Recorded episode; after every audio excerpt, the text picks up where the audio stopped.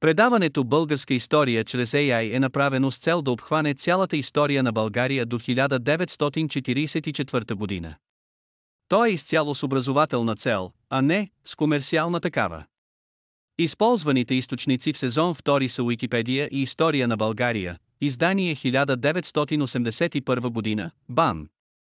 Литературният живот в България след царуването на Симеон се развивал в духа на традициите на Преславската и Охридската школа. Писателите продължавали да творят в обстановка на наложилата се християнска религия и на свързаната с нея църковно-феодална идеология, което оставило отпечатък върху съдържанието и характера на техните произведения. Постепенно обаче, от средата на 10 век и нататък значително въздействие върху книжовното творчество започнали да оказват антицърковните и антифеодалните настроения, характерни за богомилското учение. Въздействието се почувствало както в сюжетите на отделни творби, така и в общата им идейна насоченост. Все по-отчетливо се изявявало наличието на два вида литература сред българското общество. Едната създавана в духа на разбиранията и интересите на управляващите кръгове, другата, подостъпна и демократична, отразяваща мисли и настроения на обикновените хора. Раздвоението на старобългарската книжнина било естествен резултат от понататъчния развой на феодалните отношения през X век и от засилените социални противоречия. Значителна част от възникналите през разглеждания период литературни произведения нямали оригинален характер, а били преводи от гръцки език. Превеждали се жития, похвални слова, апокривни съчинения, разкази и повести, с които била богата византийската книжнина и които намирали добър прием и сред българското общество. Не липсвали обаче и творби, възникнали на местна почва, дело на самобитно писателско умение. Такава е, например, беседата на презвитър Козма, излязла под перото на даровит писател и отразяваща специфични страни на обществено-политическата и духовната обстановка в България през втората половина на X век. Общо взето, епохата след Златния век на българската книжнина се отличавала с по-малък брой писатели, творчеството на които при това не било така многообразно и богато, както на писателите от Сеймеоновия кръг. По-известни книжовници от това време са презвитър Козма, черноризец Петър, поп Богомил и поп Еремия, чието творчески усилия са оставили значителни следи и чието произведения доказват, че литературният живот и след Симеон се е развивал на високо за времето си равнище. Голяма част от официалната литература се свеждала до книги, предназначени за богослужебни цели Евангелия, требници, часослови и месецослови. Подобна книжнина била твърде разпространена в България още от края на 9 и началото на 10 век и тя продължавала и сега да заема важно място сред книжовната продукция. Нейни разпространители били представителите на църковното съсловие и на монашеството и тя имала непосредствена връзка с всекидневната дейност за укрепване на християнската вяра и за изпълнение на изискваните от нея обреди. Все по-широко разпространение започнали да получават житията, чието съдържание било доста разнообразно. В едни от тях се отдавала възхвала на мъченици, загинали за Христовата вяра. Такъв мъченик бил, например, Свети Георги, чийто култ по това време се ползвал с голяма популярност. За жития на светци мъченици споменава изрично Константин Преславски в едно от поучителните си слова. В други жития се прославял подвигът на светци учелници, които бягали от земния свят и в борба срещу изкушенията на бесовете постигали желаното съвършенство. От такъв род били например житията на Свети Юстина и Свети Киприян, за които споменава презвитър Козма в своята беседа. В дух на прослава на аскетично-учелническия живот е написано и житието на Алексий, Божи човек, за което може да се каже с положителност, че е било познато в България към средата на 10 век. В него е очертан идеалният от гледна точка на монашеското разбиране образ на истинския християнин. Алексий, син на богат и влиятелен римски сановник, се отказва от цялото си богатство, раздава парите от продадените имоти на бедните, заживява в оскадица, храни се и спи малко, понася търпеливо подигравки и обиди. Поведението на светци от подобен род, протестиращи по пасивен начин срещу земните неправди, отговаряло на интересите на господстващите слоеве, тъй като отклонявало хората от пърливите проблеми. В преобладаващата си част разпространяваната през 10 век житии на литература носела преводен характер и възпроизвеждала повече или по-малко буквално съответни произведения на византийската книжнина. Възникнали обаче и жития на местна почва, с чисто български характер, като например споменатото вече кратко житие на Наум, съставено вероятно през последните години от царуването на Симеон. Такова е житието в памет на Климент Охридски, написано от негов ученик непосредствено след смъртта на бележития славянски просветител. И двете жития и на умовото, и Климентовото, се отличават рязко от житията например на Алексии, человек Божий, на Свети Юстина и на великомъченик Георги. В тях се възхвалява не подвигът на страдалеца и отшелника, а се разкрива образът на активен деятел за победата на славянската писменост и за укрепване на самостоятелна българска църква и родна просвета.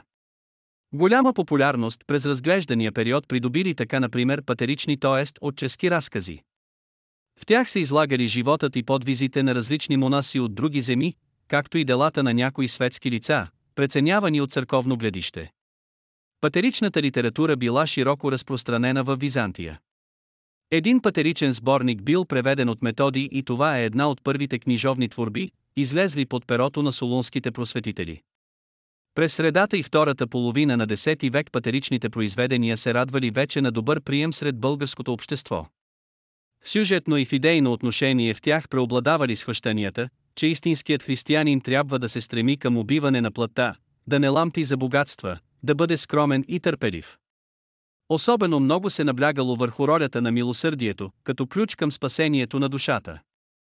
Това отговаряло на духа на проповядвания евангелски филантропизъм, който помагал за укрепване престижа на църквата и създавал иллюзии в бедните хора, че за тях се полагат големи грижи.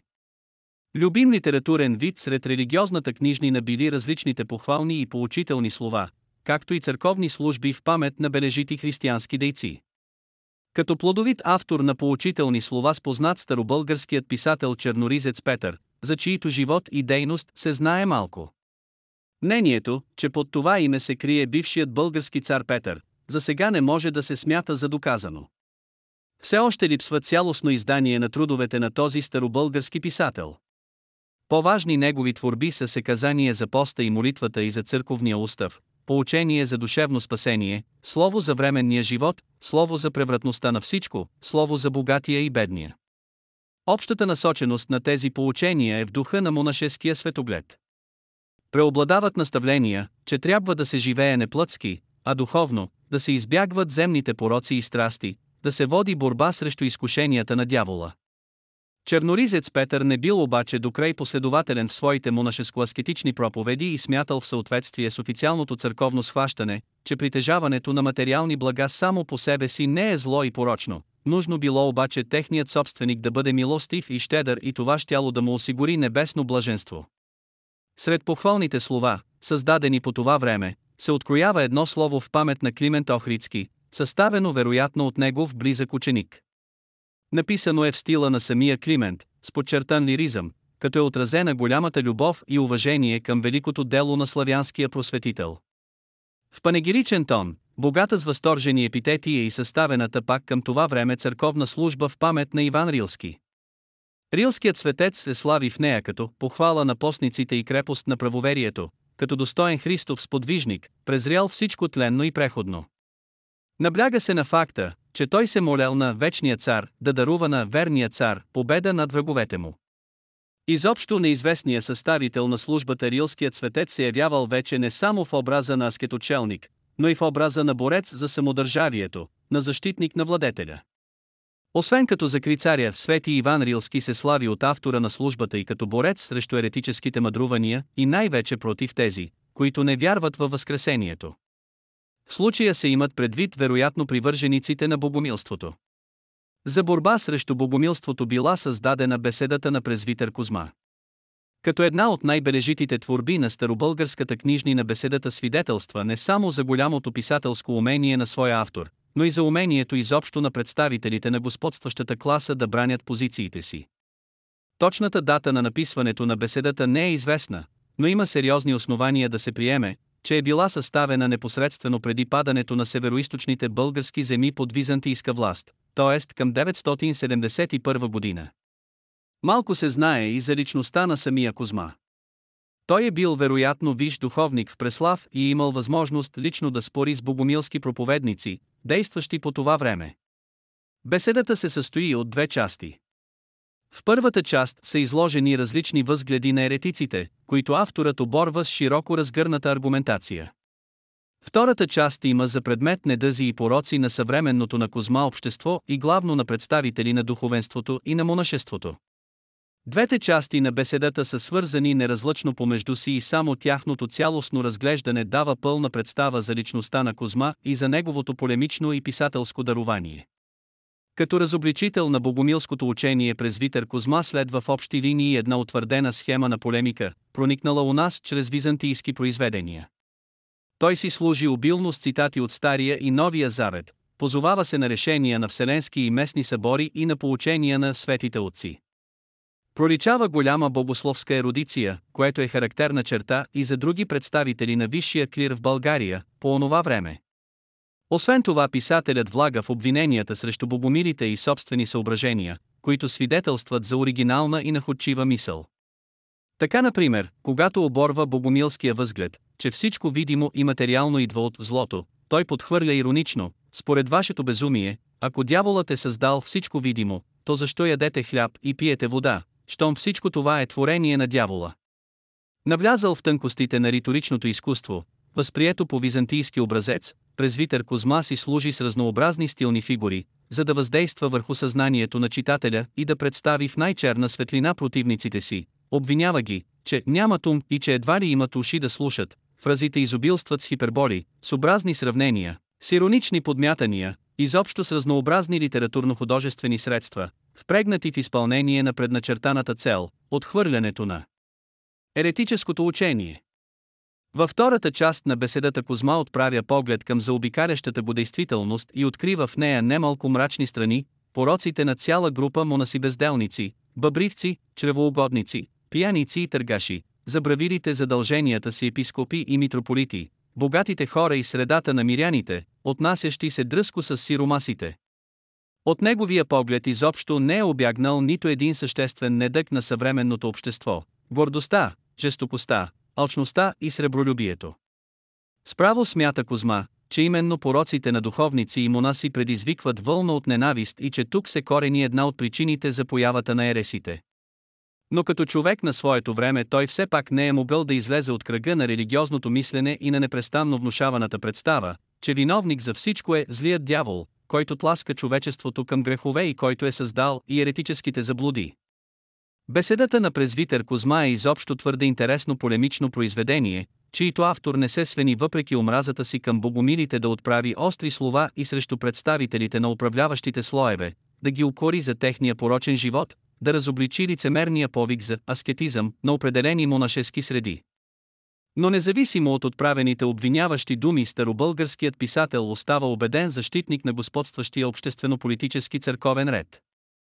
За него царете и болярите са сътворени от Бога и всеки протест на роба срещу господаря подлежи на порицание. Идеята за богоустановеността на всички земни власти спрокарана в цялата беседа и тя характеризира обществено-политическото и религиозното верою на талантливия и темпераментен автор.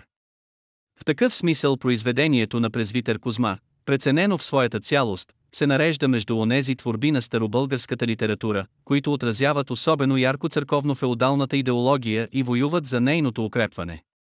Тъкмо поради това свое качество беседата на Козма получила голяма популярност в България и в продължение на столетия била използвана като настолна книга за борба срещу еретиците. Нещо повече, тя преминала и в други славянски страни, в Сърбия и в Русия, където също играла роля на важен полемичен наръчник срещу отклоненията от правата вяра. Особено силно било влиянието на беседата в руските земи, за което свидетелстват запазените многобройни преписи от това произведение. Освен като цяло от съчинението на презвитер Козма били използвани отделни части пасажи, които били помествани в различни сборници. Изобщо тази творба на старобългарския писател оказала значително въздействие върху антиеретическата литература на южните и източните славяни. Първият създател на богомилски творби, както вече бе изтъкнато, бил родоначалникът на богомилското учение, който се занимавал не само с проповедничество, но и с книжовна дейност. За това свидетелстват няколко списъка на забранени книги, възникнали на руска почва във връзка с борбата срещу дуалистичните ереси. Така в един списък от 17 век поп Богомил е посочен изрично като съставител на еретически творби в България, заедно с поп Еремия, Сидор Фязин и Яков Ценцал. В друг списък, също руска редакция, За поп Богомил се казва, че е автор на апокривното съчинение «Повест за кръстното дърво», за което се знае всъщност, че е дело на поп Еремия. В някои руски списъци се среща името на поп Богомил, споменат тук като учител, тук като баща на поп Еремия. Макар и късни по происход и до известна степен противоречиви, така посочените известия свидетелстват, че родоначалникът на богомилското учение е бил не само деен проповедник, но и съставител на литературни творби, обстоятелство, което наложило името му да бъде заклеймено и поставено в списъците на забранени книги наред с имената на други творци на антицърковна книжнина. Тъй като още при появата на богомилството църковната и светската власт започнали да подлагат на сурово гонение неговите последователи и съчиненията им били унищожавани, не е запазена до сега нито една творба, за която би могло да се каже с положителност, че е дело на поп Богомил. Своята беседа Козма отбелязва, че еретиците излагали възгледите си с почет, като баят някакви басни. Трябва да се предположи, че автор на тези басни е бил предимно поп Богомил, който проповядвал по това време. Вероятно поп Богомил е автор на първата редакция на основната богомилска творба, в която били изложени главните моменти от космогонията, христологията и есхатологията, оформени в последствие в така например «Тайна книга», за чието съществуване се знае със сигурност по данни от началото на 12 век.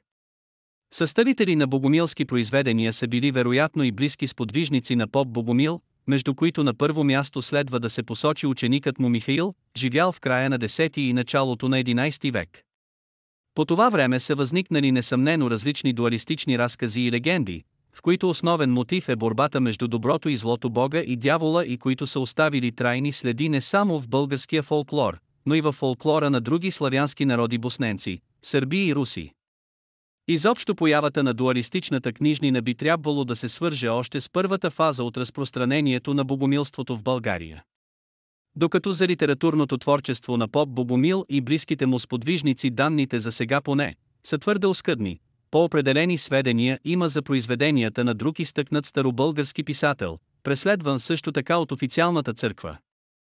Става дума за поп Еремия, чието име често се споменава в списъци на забранени книги и чиято личност и дейност понякога се отъждествява с личността и дейността на поп Богомил.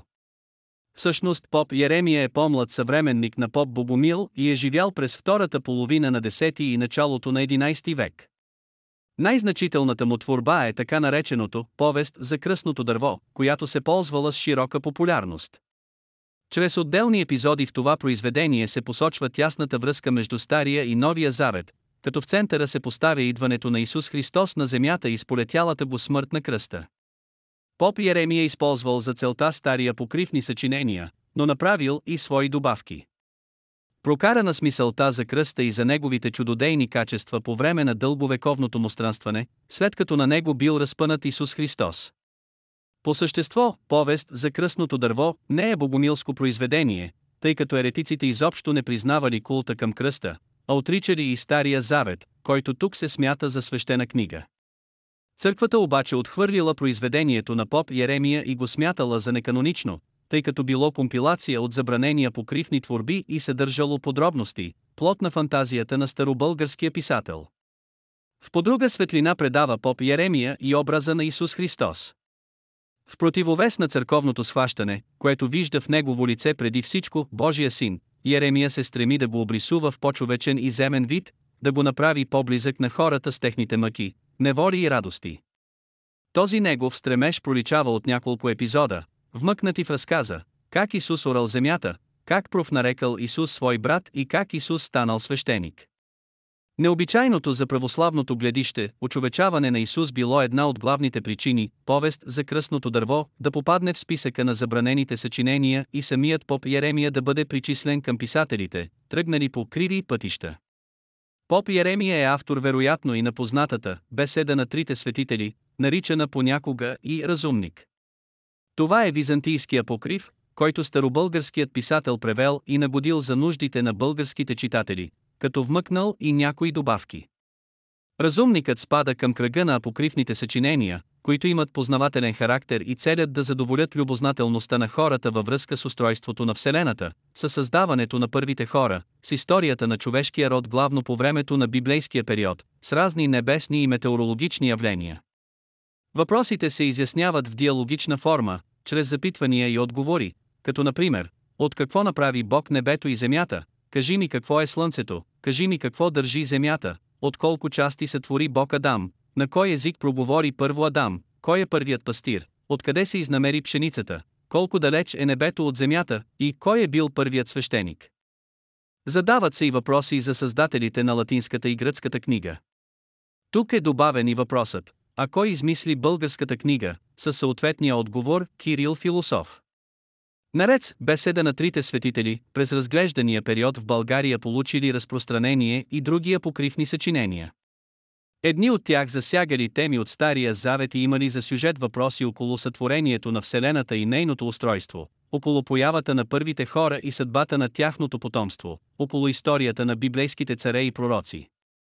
Изобщо тази апокривна книжнина предлагала една по-разгърната и изпъстрена с интересни детайли картина, каквато липсвала в каноничния библейски разказ, и поради това представлявала интерес за любознателния християнин. Наред са покрифите с старозаветна тематика, чийто брой бил внушителен, в България проникнали и апокривни произведения, посветени на събития от Новия Завет, т.е. предимно на събития, свързани с живота и дейността на Исус Христос. Между тях са различните апокривни евангелия, от които особена популярност добило така например, Томино Евангелие или още Детство Исусово. Предполага се, че това Евангелие е било добре познато на българските читатели през втората половина на 10 век. Написано живо и увлекателно, то давало интересни подробности около ранните години от живота на Исус. С голяма популярност сред населението се ползвали апокрифите, в които съществен дял играели видението и откровението на светци и пророци, получили възможност да се издигнат в небесния мир и да узнаят бъдещата съдба на човечеството и онова, което го очаква след страшния съд. От такъв род са апокривните съчинения, Видение Исаево, Откровение Варухово, Книга Енохова, Апокрифен Йоанов Апокалипсис и Павлово видение. Тези апокрифи отговаряли на заветната мечта на човека да узнае какво ще стане след неговата смърт, какви са неведомите помисли и планове на Бога, какво го чака в отвъдния свят, кой ще се радва на райско блаженство и кой ще се гърчи в огъня на ада. Неизвестността пред смъртта и страшните заплахи на църквата за сурова присъда след второто пришествие са психологическата подплата на този род литература, която се четяла жадно от хората.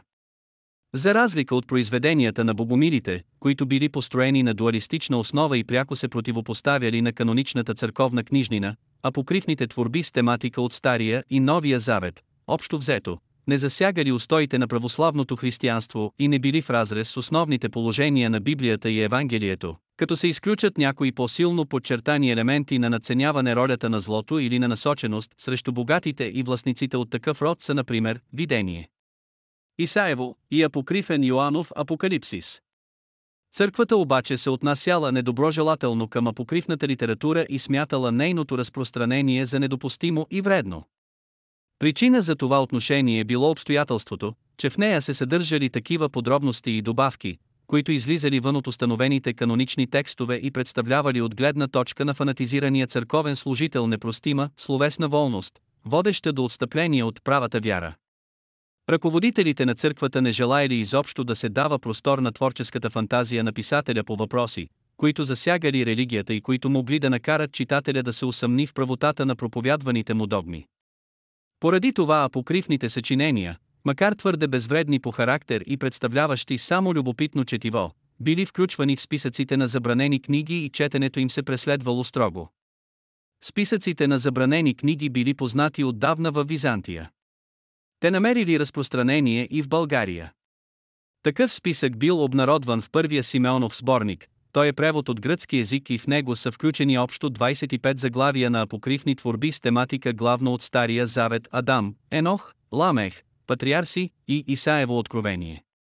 Обнародването му било предупреждение към българския читател да се пази от подобна книжнина. Едва ли всички посочени в списъка апокрифи са били преведени на старобългарски по времето на Симеон, но несъмнено подобна практика вече започвала да действа и постепенно апокривната литература ставала достояние на българското общество.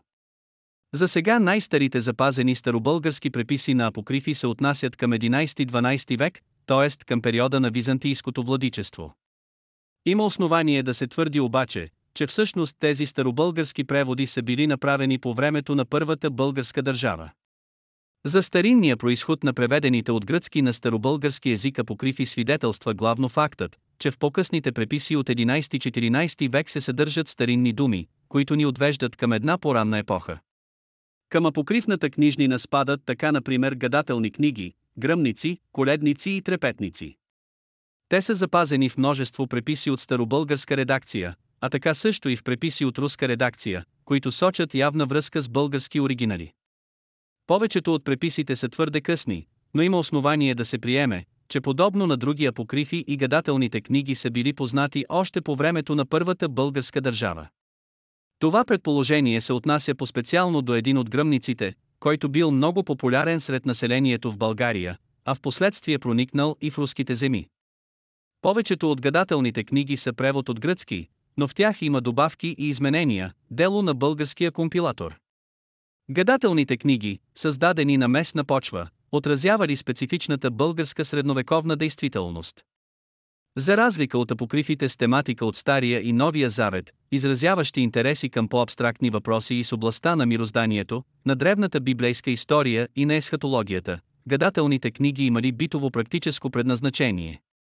Те откликвали на стремежа на средновековния човек да узнае как ще протече неговото всекидневие, ще има ли успех или ще го постигне несполука в стопанските му занимания, ще бъде ли здрав или ще го налегнат болести, чакат ли го мирни и щастливи години или пък предстоят войни и кръвопролития. Гадателните книги били истинско огледало за силата на суеверието, властващо върху съзнанието на средновековните хора, склонни да търсят поличби и да приписват дори и на обикновени явления характер на мистични прояви. Пастро и разнообразно било съдържанието на гадателните книги. Един от най-честите въпроси, поставен в тях като обект за предвиждания, се отнасял до развитието и характера на реколтата. Въз основа на някои природни явления гръм, земетръс, тътнеш или на числова или календарна мистика в кой ден и месец се пада известен празник, или пък въз основа на физиологични симптоми на човешкото тяло трептене на ръка, на око или на буза, се давал отговор, как ще протече годината, ще има ли изобилие на храна или пък ускадица. Така например в един от коледниците се казва, ако се случи Рождество Христово в неделя, зимата ще бъде мека, пролетта мокра, лятото сухо, есента ветровита. Ще има изобилие на плодове и четириноги животни, много мед и загиване на младите. Ако Рождество Христово се падне в понеделник, зимата ще бъде остра, пролетта лятото мокри, жетвата, богата, гроздоберът ще бъде слаб, ще има много плодове. В гръмника въпросите за реколтата също заемат голямо място. Съобразно с месеца, в който ще гърми или ще има земетръс, се определя какво ще бъде лятото, дали ще се роди пшеница, добри ли ще бъдат овошките или ще се появят ли скакалци. Подчертаният интерес към въпроси за плодородието не е случайен. Той навежда на мисълта, че гадателните книги са се разпространявали предимно сред селското население, което работело от ранно утро до мръкване и което било заинтересувано да узнае какъв ще бъде резултатът от непосилния му труд. Гадателните книги били предназначени главно за трудовия човек, който плащал данък на суеверието и се надявал, че чрез предсказания от подобен род ще може да си помогне в непрестанната борба за препитание и за по-добър живот. От решаващо значение за селените бил и въпросът, дали годината ще протече в мир или във война, дали ще цари спокойствие или ще има вражески нападения и междуособици. За тях войната била най-страшното бедствие, което ги обричало на глад и болести, откъсвало ги от земята, подлагало ги на неописуеми страдания и незгоди. Стремежът да се живее в мир се среща и в гадателните книги. Предсказания от родана, царете ще си отдъхнат в мир, а между хората ще се въдвори голяма любов, всички градове ще се успокоят от много войни, беди и напасти, ще има траен мир и не ще има скръп и печал, но ще настане голяма радост между хората, каквито се срещат в гръмника, свидетелстват за настроенията на трудещите се слоеве, за които призракът на войната бил най-голямо и грозно злощастие. Че в гадателните книги са намерили отражение главно мисли и настроения на обикновените трудови хора, може да се направи заключение и от характера на предсказанията, определящи какво ще се случи на богатия и на бедняка. Такива предсказания се съдържат в един от трепетниците, където решаващ критерий за предричането е някакъв физиологичен симптом треперене на ръка, на око или на буза. Прави впечатление, че при тези симптоми за бедните се предвижда винаги нещо добро полза, утеха, радост, докато за богатите обикновено се предвиждат неприятни неща плач, работа. Особен интерес предизвиква следното предричане, ако потрепери левият лакът, за богатите – работа, за бедните – радост. При условията на феодалния гнет, работата, под форма на различни повинности била най-тежкото бреме и в такъв смисъл противопоставянето и я радостта е напълно разбираемо.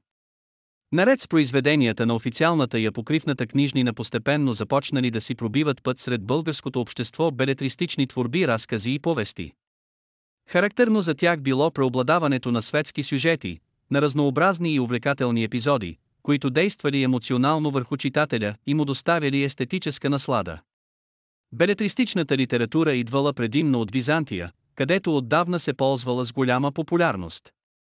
Едни от разказите и повестите имали византийска тематика, други излагали събития, свързани с чужди страни и народи. Покрай художествената си стойност тази литература имала и познавателно значение. Читателят узнавал много неща от историческото минало на прочути герои, запознавал се с бита и нравите на населението в далечни земи. Между произведенията с византийска тематика, преведени на старобългарски, интерес предизвиква повеста «Секазание за Железния кръст». В нея са изложени поредица от случки, свързани с византийската действителност и разиграващи се в различни краища на империята Цариград и Кипър. Сюжетите са от светско естество, но в изложението е вмъкнат и образът на Свети Георги, който се явява в качеството си на светет чудотворец и благодетел. Вплетена е историята и на един железен кръст, който изпълнява също ролята на чудодеен символ и закрилник на хората при сполетели ги тежки изпитания, болести или войни. При превеждането на повестта, Секазание за Железния кръст, на старобългарски тя претърпяла интересни изменения и добавки, които я направили много по-популярна и подходяща за българската действителност. Били вмъкнати изцяло или най-малко били видоизменени чувствително в сравнение с византийския оригинал два епизода, чисто съдържание е свързано пряко с историята на България от края на 9 век и които по същество са вече два български разказа. Единият от тях е добре познатото «Чудо с българина». Началото на този разказ е посветено на княз Борис и на решителните му действия за укрепване на християнската вяра и за смазване на езическата съпротива. Следва епизод от начиналата се българо-унгарска война по времето на Белорисовия наследник Симеон. Тук именно в духа на общата концепция на секазанието се появява на сцената Свети Георги, а също така и Железният кръст, с чиято помощ главният герой, един български воин, получава избавление от постигнали го злощастия. Вторият български разказ в състава Секазанието е свързан тематично пак с събития от времето на българо-унгарската война при цар Симеон. Главна действаща Фик и няки и Климент, комуто се притичва на помощ света. Георги, за да го избави от ратните, бойните беди. Оттам идва и заглавието на този епизод. Чадо Клименте, е гожен с бавн стин Георгн Варатн. Между най-популярните творби, дошли от Византия и намерили добър прием сред българските читатели, е така например Александрия, за която се предполага, че е била преведена през 10 век в тази историко-героична повест, се възхваляват животът и делата на бележития македонски владетел Александър Велики. Образът на Александър Велики е представен в идеализирана светлина, в духа на предаваната от поколение на поколение представа за смелия пълководец и завоевател. Други произведения, пак с историко-героична тематика, са разказите за героите от Троянската война, най-интересен от които е така например Троянска притча. Те също са преведени от гръцки език, но не се знае със сигурност дали това е станало още през времето на първата българска държава или по-късно. Чрез тези разкази читателят се запознавал с увлекателната и пълна с драматични епизоди борба на троянци и гърци. С голяма популярност се ползвали и няколко повести с нравоучителен характер. На първо място между тях стои повестта Варлаам и Йоасъв, чиято родина е Индия. В нея се разказва за младите години от живота на Буда. Впоследствие тази легенда, преработена на християнска почва, проникнала в много страни и била преведена на сирийски, арабски, грузински, гръцки и старобългарски.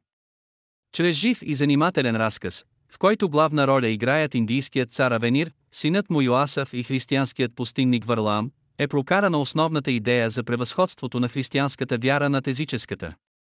С нравоучително съдържание е и повестта на Акир Премъдри, възникнала първоначално в Асиро-Вавилония, след което била преведена на арабски, сирийски, арменски, еврейски, гръцки и старобългарски. Точно кога е направен старобългарският превод, не се знае. Основен мотив в тази повест е черната неблагодарност. Повестта е изпълнена с увлекателни епизоди, с занимателни гатанки и афоризми, които грабват вниманието на читателя и придават на цялото произведение характер не само на морализаторско, но и на художествено четиво.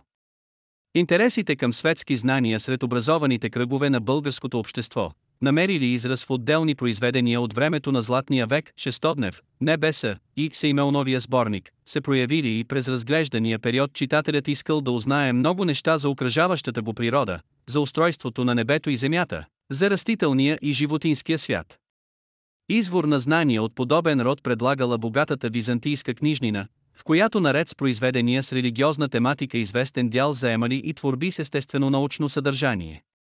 Оттам именно проникнали в България и били преведени на старобългарски език няколко съчинения, с които се разширявал умственият кръгозор на средновековния българин.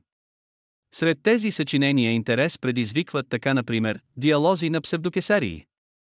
Съставено в Византия вероятно към средата на 6 век, това съчинение добило голяма популярност. Кога точно е било преведено на старобългарски, не се знае, но езиковият анализ на текста сочи, че преводът има старинен характер и че е направен или по времето на Симеон, или малко по-късно, през втората половина на 10 век. Значителна част от диалозите е посветена на въпроси от религиозно естество. Под формата на запитвания и отговори се изясняват ред положения около християнската догматика и изисквания на християнската вяра. Същевременно много от запитванията и отговорите имат за предмет въпроси и с областта на природознанието, на физическата география, на метеорологията. Така, например, обяснява се каква е същността на небето и на земната твърд, какво представляват светкавиците, как се е създал огънят, как се образуват подпочвените води, колко и какви са моретата, движат ли се или стоят неподвижно небесните светила, одушевена ли е или е мъртва земята, защо някои от растенията дават плодове, а от други няма дори и семе. Докато запитванията издават любознателен и в общи линии трес поглед на човек, който малко знае, но иска всичко да разбере, в отговорите прозира намесата на религиозния светоглед и на убеждението, че зад всяко явление света и природата стои Божията воля. В резултат на това научното съдържание на диалозите на псевдокесарии е на места силно ограничено и рационалното зърно в обясненията, плод на опит и разум, отстъпва пред догмите на вярата. Друго съчинение в областта на природознанието е така наречения физиолог. Този сборник, възникнал на византийска почва, съдържа описание на разнообразни животни, растения и минерали общо взето, на брой, лъв, слънчев гущер, пеликан, диамант, гълъб, газела и магнит. Най-старият препис от българския превод на това съчинение се намира в сборник от 15 век, но има известни данни, които навеждат на мисълта, че в основата му лежи по стар превод, направен вероятно по времето на първата българска държава. В физиолога се съдържат сведения, взети от съчинения на Аристотел с по-късни добавки от разни византийски писатели Епифаний Кипърски, Василий Велики и Йоанн Златоуст. Наличието на много автори, повечето от които духовни лица, е придало на физиолога характер на странна смесица от естествено-научни знания с религиозно и алегорично тълкуване в духа на християнското учение. При описанието на лъв, например, е казано, лъвът притежава три големи свойства по подобие на Светата Троица. Първото свойство на лъв е следното когато лъвицата ражда, лъвчетата се раждат мъртви и слепи. Тя ги ражда и седи върху тях три дни, докато дойде лъвът, духне три пъти върху тях и ги съживи. Така също и неверният род проглежда на третия ден от Възкресението на Исуса Христа. В подобен дух са описанията и на други животни. Така физиологът се превърнал в съчинение с поучително религиозен характер, съдържащо данни и с областта на зоологията, ботаниката и минералогията, чиято познавателна стойност обаче била понижена чувствително смъкването в съдържанието на измислени и наивни неща. Друго съчинение от византийски происход, преведено на старобългарски език през 10 век, е християнска топография на Козма Индикоплевст. Живял през първата половина на 6 век, търговец по професия, Козма обиколил много земи като Арабийския полуостров, Етиопия, северните брегове на Черно море и остров Цейлон. Пълен с впечатления, той описал на лек и достъпен език всичко, което видял тези страни като бит нрави на местните жители, различни и непознати немо растения и животни. Така, християнска топография се превърнала в занимателно четиво, даващо много познания и с областта на географията, на етнографията, на зоологията и ботаниката. Изложението си Козма снабдил с множество рисунки на растения, на животни и на ловни сцени, което го направило още по-привлекателно. Покрай данните за посетените земи и народи Козма Индикоплевст вмъкнал в християнска топография една собствена теория за устройството на Земята и на небесния свят. Под влиянието на господстващите библейски представи той се противопоставял на възгледите на гръцки и слинистически учени като Птолемей, Дикярх, Аристарх и Ератостен, чието проучвания в областта на географията и астрономията били забележителни за времето си по своята точност и проницателност постижения. Така, например, Аристарх бил стигнал до извода, че Земята заедно с други небесни тела се движи около Слънцето, а Ератостен и Дикярх, макар и приблизително, били измерили величината на Земята. Доценни и в много отношения близки до истината изводи се бил добрал в своите изследвания и Птолемей. Спор с това, езическо наследство, и в плен на религията, Козма твърдял, че Земята има форма не на кълбо, а на плосък паралелограм, който бил обграден от всякъде с огромен океан. Отвъд океана се намирал раят, а от крайните страни на рая се издигали стени, които се засводявали над земята и образували небето.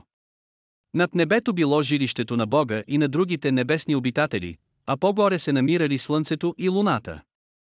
Така Козма си представял устройството на Вселената, като се стремял очевидно да не излезе от рамките на Библията, смятана по това време за настолна книга по всички въпроси. Християнска топография на Козма Индикоплевст представлявала проче своеобразна смесица между интересни и в значителна степен достоверни данни от географски, етнографски и природонаучен характер с наивни космографски хипотези, плод на религиозния светоглед на автора. В такъв смисъл превеждането на това произведение и популяризирането му сред българското общество изиграли противоречива роля.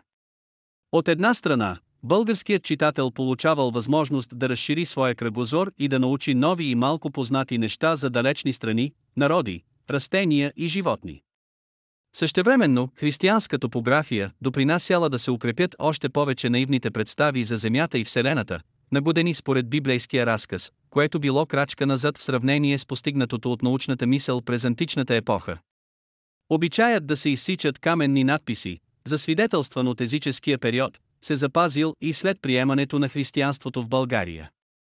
В това отношение била следвана стара традиция, свойствена предимно на пребългарите. За разлика от каменните надписи на Крум, Омуртак, Емаламир и Пресиян, които са на гръцки език, надписите от края на 9 век насам са вече на старобългарски език, който станал официален и литературен и окончателно изместил гръцкия. Само в някои случаи, в каменни надписи за отбелязване на границата, се употребявал гръцки език. На гръцки съставен, например, споменатият вече надпис от село Нараш от 904 година, който определял границата между България и Византийската империя в началото на 10 век.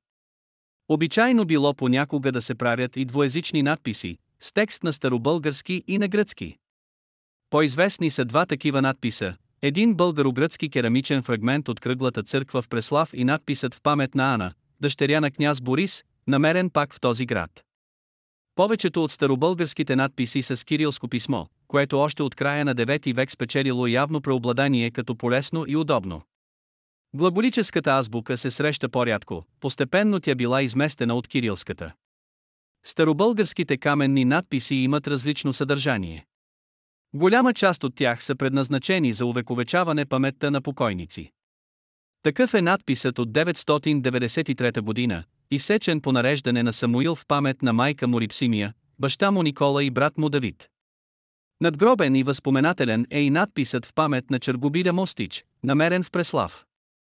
С възпоменателно предназначение са намерените също в Преслав надписи за Тудора Раба Божия и за споменатата княгиня Ана. Бе открит и двоезичен възпоменателен надпис за някой си Лазар в манастирския комплекс до голямата базилика в Плиска. Възпоменателен характер има и така например варошки надпис от 996 година, изсечен на мраморна колона в църквата Свети Архангел Михаил на Марковите кули край Прилеп, който гласи В лято 6504 почина Андрий епископ, 17 февруари. Датировка при възпоменателните надписи не винаги има, но в случаите, при които е поставена, тя е направена според разпространената по това време световна ера, т.е. от годината на сътворението на света. Друга група старобългарски надписи от 9-11 век увековечават важни събития от политическо, църковно и културно естество. Те били съставяни обикновено по нареждане на самите владетели или на висши държавни служители. Такова значително събитие, например, било въвеждането на християнството като официална религия. За негова прослава българите издигнали възпоменателни колони с съответни надписи. Надписите продължавали да стоят, както личи от едно съобщение на охридския архиепископ Димитър Хоматиян в краткото Климентово житие, и в началото на 13 век в югозападните български краища, в Кефалония главиница. Може да се видят запазени дори и до сега в Кефалония каменни стълбове, на които е издълбан надпис, съобщаващ за преминаването и приобщаването на народа към християнската религия. Възможно е освен в югозападна България подобни възпоменателни колони да е имало и из други области на държавата. Една от тези паметни колони, поставени по времето на княз Борис, е вероятно известният каменен надпис от село Балши в Южна Албания, който е запазен в доста фрагментиран вид и който по мнението на някои изследвачи трябва да се чете последния начин. Покръсти се князът на България Борис заедно с дадения му от Бога народ в година 6374. За отбелязване на важни събития си сечен и споменатият вече доброджански надпис от 943 година с името на Жупан Димитър. Този надпис също е твърде фрагментиран и пълният му текст трудно може да се възстанови. Според едни изследвачи в него се говори за нахлуване на унгарци в българските земи, а според други – за нашествие на печенеги. Несъмнено обаче доброджанският надпис носи летописно-документарен характер и в такъв смисъл е сроден с надписите на Мадарския конник. Той е съставен изобщо в духа на една стара летописна традиция, предназначена да запази историческата памет в съзнанието на поколенията. Важен паметник светописно-документално съдържание е и откритият в Битоля каменен надпис от 1016 година, изсечен по нареждане на Иван Владислав, последен владетел на първата българска държава. Според проучванията и допълнения на текста надписът в новобългарски превод се чете последния начин. През 6523 година от сътворението на света обнови се тая крепост, зидана и правена от Йоанн Самодържец български и с помощта и с молитвите на пресветата владичица наша Богородица и за застъпничеството на 12-те и на върховните апостоли. Тази крепост бе направена за убежище и за спасение и за живота на българите. Започната беше крепостта през месец октомври в 20 ден, а се завърши през месец в края. Той е самодържец, беше българин по род, на Никола и на Рипсимия, благоверните, син на Арон, който е брат на Самуил, царя самодържавен, и които двама разбиха Штипон гръцката войска на цар Василий, където бе взето злато Василий в 6522 година от сътворението на света в ключ и почина в края на лятото. Както се вижда, Битулският надпис представлява повествование за няколко важни събития из българската история от началото на 11 век. В духа на споменатата традиция още от времето на пребългарските ханове той се явява своего рода династичен летопис на последните български ца, непосредствено преди падането на България под византийска власт. И тук се следва възприетата практика на християнското летоброене по световна сра. Спазен е и общият християнско-религиозен тон, типичен за епохата. Старобългарските надписи сияйт важни извори за българската история и в някои от тях се съдържат единствени по рода си данни, каквито не се срещат в наративните извори. Те са ценни и поради това, че в тях се отразяват мисловността на средновековния българин и стремежът му да запечата трайно спомена за скъпи немо лица или за важни и от голямо значение събития за съдбата на държавата и народа, като например приемането на християнската религия и победи над неприятели. Разгледани по съдържание, Надписите са част от общата литературна продукция и една от типичните изяви на духовната култура на българския народ след покръстването. Разгледани по форма, те свидетелстват за пълната победа на старобългарския език и за налагането на кирилското писмо над глаголическото. Създадената по времето на първата българска държава литература е богата и разнообразна. Тя свидетелства за нарастващите духовни интереси на българския народ, за неговия стремеж към повече познания, към естетическа и художествена наслада. В тази литература преобладават произведения с религиозно съдържание, това е напълно в духа на времето и в съответствие с голямата роля на църквата. Срещат се обаче и творби с светска тематика, което сочи, че кръгозорът на средновековния български читател е излизал понякога вън от рамките на тясното религиозно виждане и на богословските поучения. В преобладаващата си част литературните творби от 9-11 век са преводи на дошли от Византия произведения. В някои от тях са направени обаче значителни видоизменения съобразно с спецификата и духовните потребности на българското общество. От това време произхождат и някои чисто български произведения, дело на самобитно писателско майсторство, които говорят за нарастващите литературни качества и дарования на българския народ в лицето на най-образованите негови представители. Част от общата книжовна продукция са и каменните надписи, свидетелстващи за стремежа към увековечаване на важни събития и с историята на българската държава, на нейните борби и постижения. Това беше днешният епизод. Използваните технологии за направата на предаването са Google Vision AI, Tesseract OCR, Microsoft Cognitive Services Speech Studio, Dolly 2, Anchor.fm. Благодаря, че останахте до края.